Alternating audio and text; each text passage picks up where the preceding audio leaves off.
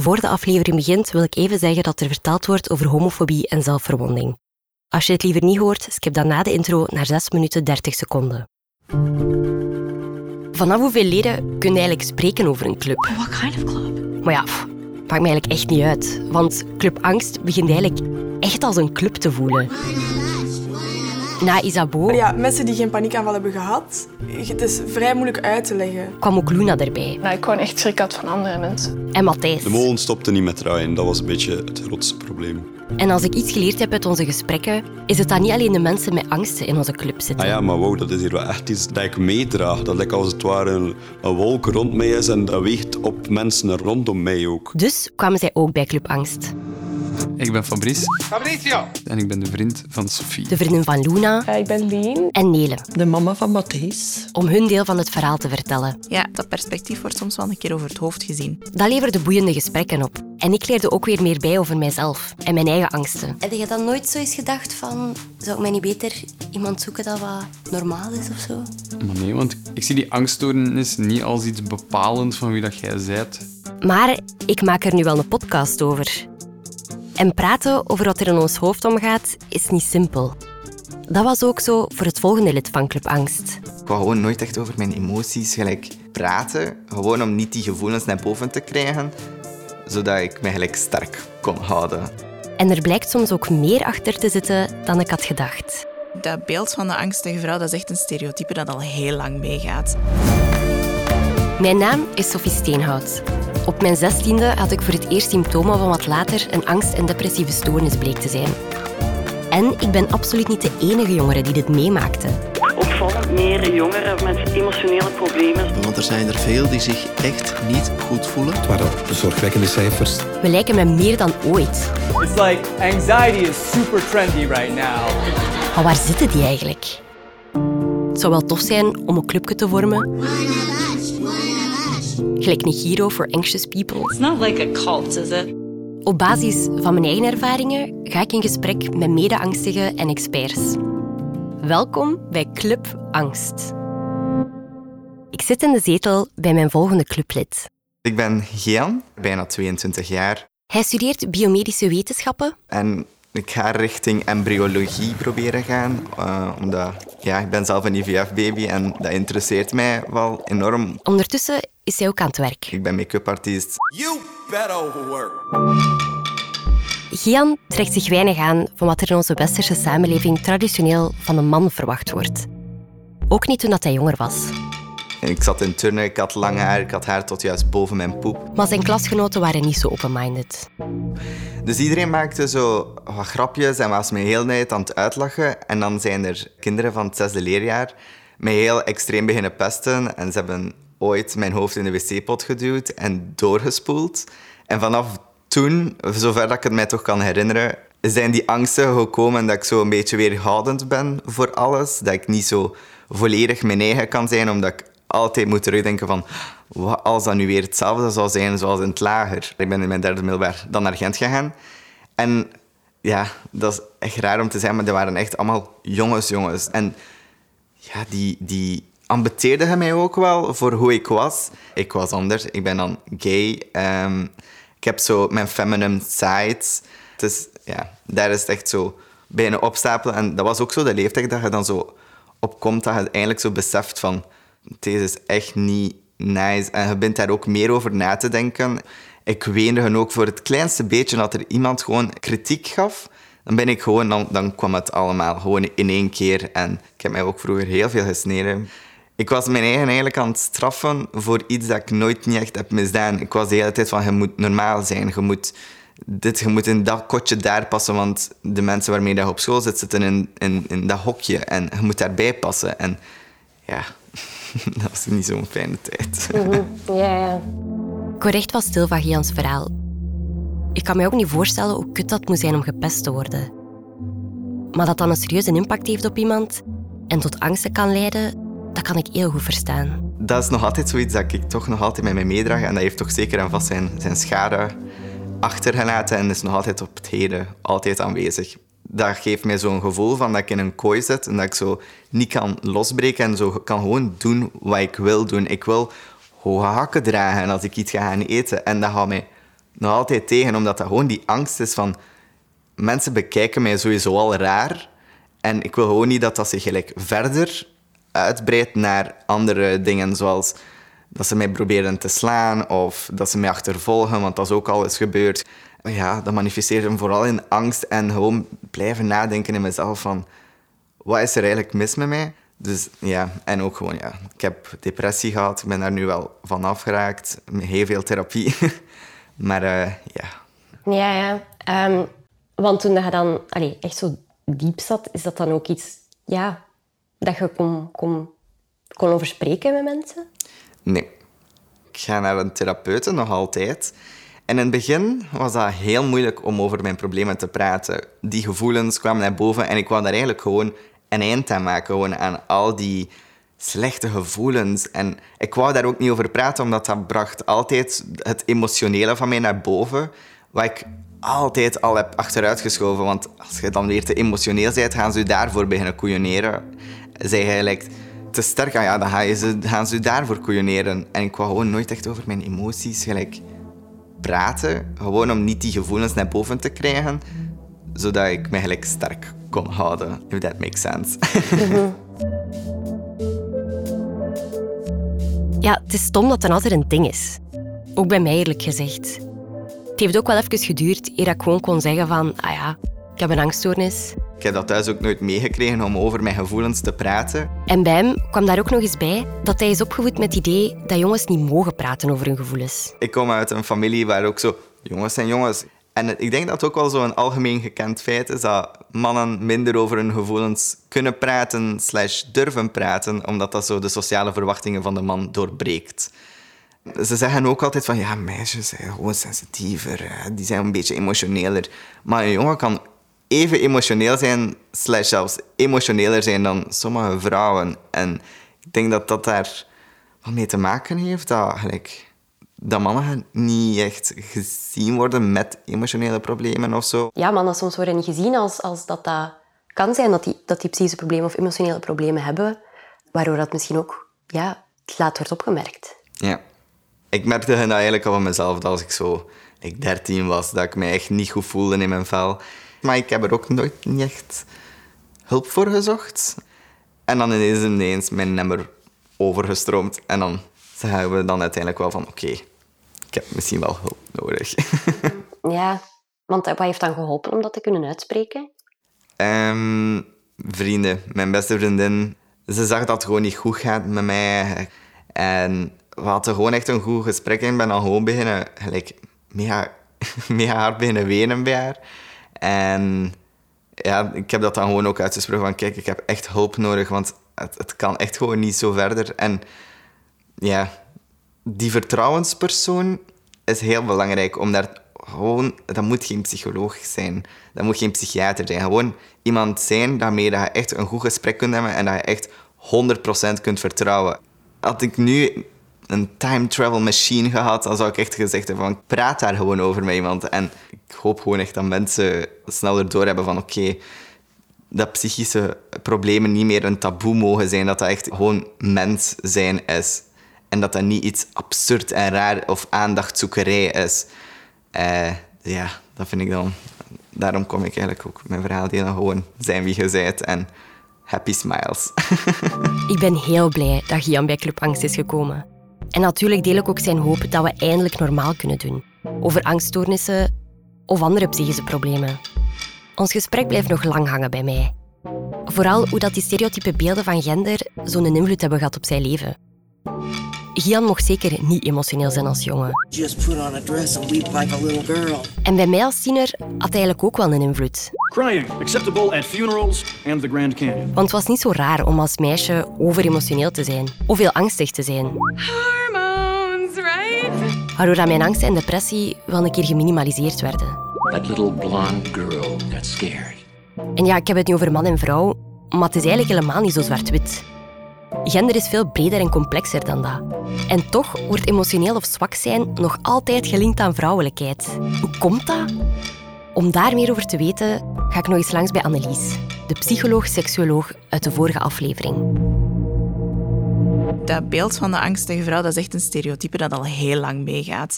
En wanneer dat iets zo lang meegaat, wordt dat ergens ook onbewust een deel van onszelf. En gaan we ons daar misschien een beetje naar gedragen en gaan we dat meenemen. Nog altijd heerst het beeld van de vrouw is emotioneel en gevoelig, soms zelfs te emotioneel. Terwijl de man is dan eigenlijk het tegenovergestelde. Echt een stoere, sterke man, uh, die mag geen emoties tonen. Dus worden angsten eigenlijk vaker toegeschreven aan vrouwen omdat vroeger, als echt de geschiedenis terug ingaan, waren vrouwen heel snel bestempeld als hysterisch. Maar dat was eerder met de bedoeling van, ze zijn te emotioneel, dus uh, ze mogen bepaalde rechten niet hebben. Uh, zoals bijvoorbeeld stemrecht. Hysterisch. Nog zoiets zou wel een keer zeggen. She's out of control. She's out of control. Dat was vroeger dus effectief een ziekte. The classic symptoms of the chronic hysteric. Hierbij een beetje geschiedenis met de hulp van Dr. Google. What did Google say?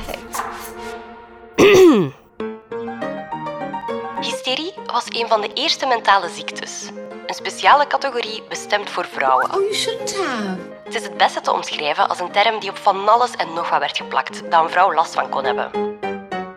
Een opgeblazen buik, pijn op de borst, grotere eetlust, verhoogde hartslag, meer zin in seks, te weinig zin in seks, overdreven emotioneel. Want de oorzaak voor de gekte van deze vrouwen werd in eerste instantie gezocht in, jawel, de baarmoeder. It's a force of pure evil. Echt wetenschappelijk was dat allemaal niet. Yeah, no shit, Sherlock. En met de ontwikkeling van de psychologie liet men die piste gelukkig varen. Toch bleef hysterie bestaan. En gereserveerd voor vrouwen. En wanneer bijvoorbeeld een man symptomen vertoonde, werd die beschreven als vrouwelijk. It's okay to have a feminine side. Zo kon het ook als excuus gebruikt worden, waarom iemand niet geschikt was in een bepaalde positie. How was Senator Harris hysterical? Uiteindelijk werd de diagnose geschrapt als ziekte. Maar het idee erachter, dat elke vrouw van nature meer emotioneel en irrationeel is. Women are nuts. Pure evil. Complicated. Emotional. In tegenstelling tot mannen bijvoorbeeld. Grow some balls. Jesus. Blijft voortduren tot vandaag. Ja, mannen mogen niet praten over hun gevoelens of ze worden als zwak beschouwd. Waardoor dat mannen ook gewoon minder gaan delen en het op een andere manier gaan proberen te verwerken. Het is ook eerder cultureel meer aanvaard dat mannen harde emoties zoals woede gaan uiten. Sorry, I'm so pissed off. Terwijl bij vrouwen eerder verdriet, zo die zachtere emoties, dan uh, meer sociaal aanvaard zijn. You cry. I cry.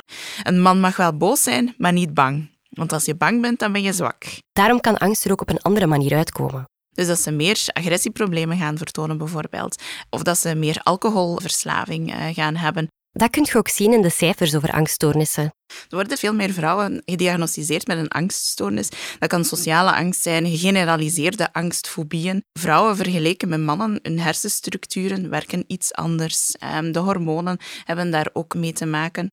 Er zijn wel biologische verschillen, maar dat is maar één klein puzzelstukje van het grotere geheel. Het is geen één-op-één relatie. Het is nu niet zo omdat vrouwen, ja, hormonale cyclus, dat gaat niet de hoofdzaak zijn waarom dat er meer vrouwen gediagnosticeerd worden met een angststoornis.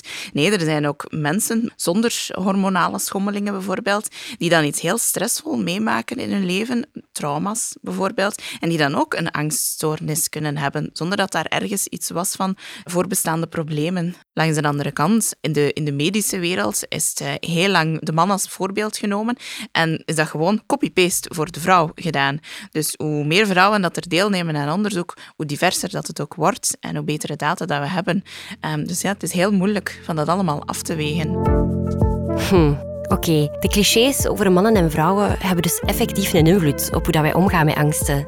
Maar er is ook nog niet zoveel onderzoek naar gedaan. Over mensen met angststoornissen die niet man of vrouw zijn, vind ik eigenlijk zo als niks over in België. Er is precies maar één consensus. Praten over je angsten is niet simpel en het lijkt voor mannen extra moeilijk.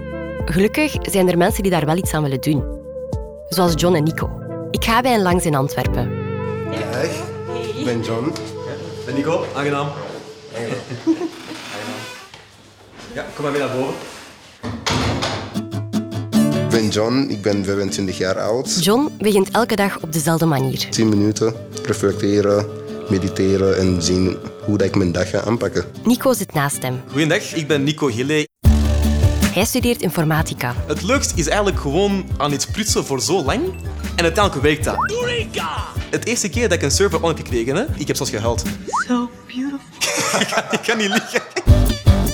De twee begonnen samen de podcast Men Talk 2. Welcome everybody. Het was eigenlijk eerst Johnson initiatief elke keer. Ja, dus wij gingen naar een evenement. En dat evenement ging over speeddaten. Ja, ik, ik denk dat, dat, we- dat was zo... Ja, hot topics geloof ik inderdaad. Hè, dat we dus elk gewoon in eh, kleine groepjes eh, ja, bepaalde zaken ging- gingen bespreken. Die wel discussies kunnen, kunnen veroorzaken, zou ik het dan gewoon zo zeggen. Ja, en tegen het einde van, van het evenement... Ja, ze waren echt gewoon verbaasd dat, wij, dat ik een mening had over zulke onderwerpen. Ja. En hij zei, ja, ik ook. Ja, heeft bij mij had hij dat ook, hem ook gezegd. tegen mij. Zei zo van, "Huh, man, hierover? Dat geloof ik niet. ik had zo van, jawel. Allee, wij maken dat ook mee, snap je? Like, we hebben ook een brein, we kunnen nadenken. Het is niet alleen over domme dingen dat wij praten. Het Ja, is niet alleen ja, auto's en meisjes. En, Nee, tuurlijk. Ja, voetbal, dingen. auto's, Ja. meisjes, ja, weet je, rap. eh. Ja. En we dachten eigenlijk zo van, hey, zie, als we dat eigenlijk gewoon vaak op ons eigen doen, waarom zou dat niet, niet gewoon eens beginnen opnemen en zien of dat, dat misschien ook andere mensen ook kunnen inspireren Ja. om daar ook gewoon over te gaan praten. In hun podcast babbelen ze over van alles. Maar echt wel diepe dingen. Identiteit, zelfliefde, toxische mannelijkheid, depressie. Waarom is het voor jullie eigenlijk zo belangrijk om, om dan kom af te maken met die stereotypen van mannen praten daar niet over? Of, ehm, Ik denk dat de cijfers daar wel genoeg iets over zeggen. Hè. De cijfers van hoeveel mannen gewoon lijden aan depressie en aan zelfmoord plegen, dat is genoeg reden om dat zelfs te doen.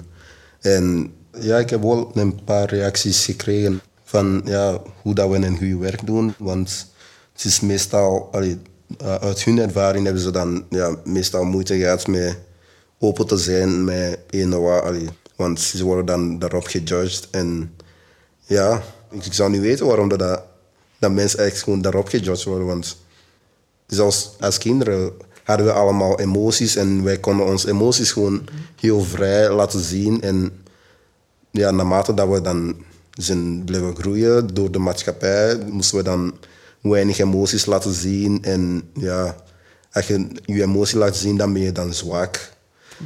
En ja, ik vind dat gewoon allemaal bullshit eigenlijk.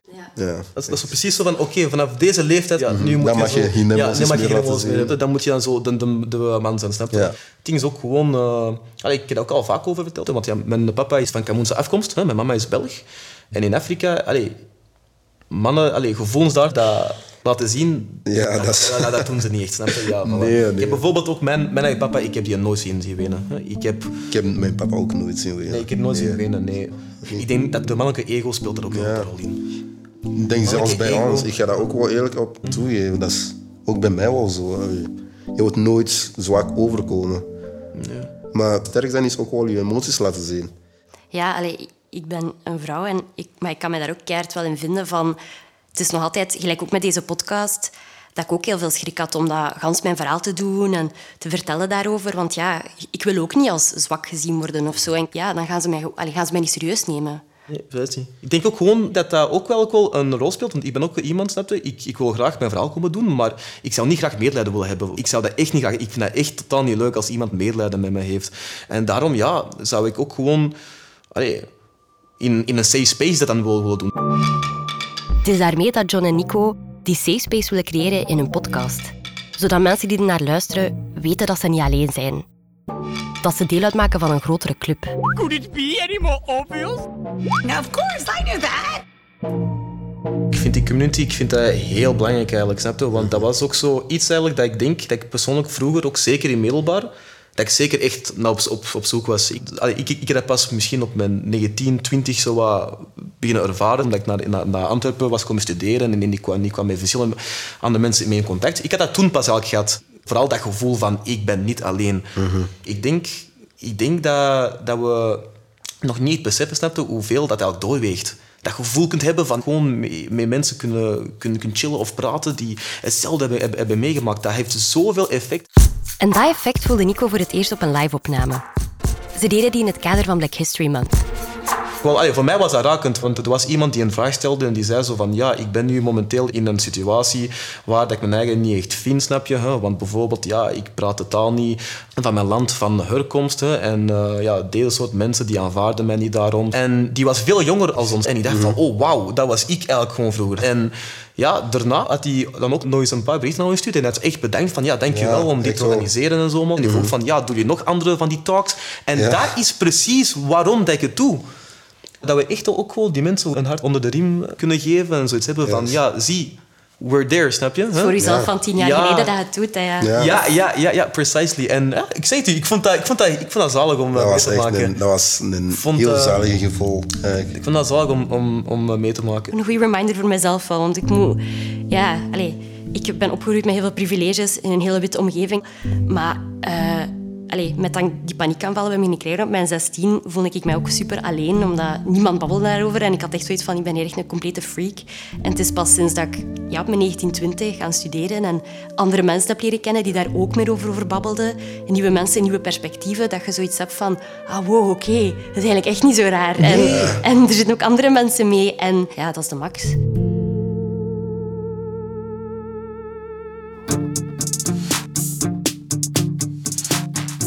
Is natuurlijk niet echt te vergelijken met elkaar. Maar door met John en Nico te praten over waarom dat zij een podcast maken, besef ik dat datgene is dat ik ook voor ogen moet houden. Waarom dat ik hier in de eerste plaats mee ben begonnen. Om mij minder alleen te voelen. En hopelijk hebben andere mensen er ook iets aan.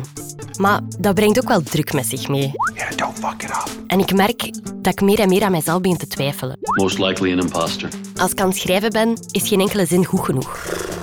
Drukt echt ook niks. Mijn angsten komen wel vaker op tijdens het werk. Ook toen ik net begon. En ik vraag me af hoe de andere mensen van Club Angst dat doen.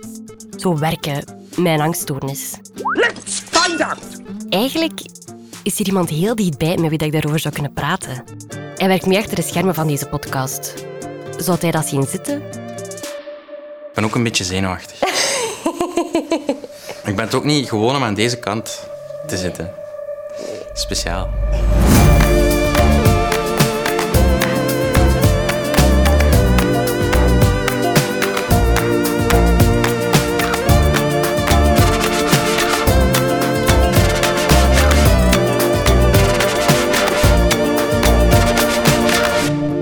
Als je nood hebt aan een gesprek, kan je altijd bellen en chatten met Teleonthaal. Of als je jonger bent dan 25 met AWEL, de gratis hulplijn voor kinderen en jongeren. Heb je vragen over gender of seksuele voorkeur? Dan kan je terecht bij lumi.be. Meer informatie en hulplijnen vind je op watwat.be slash.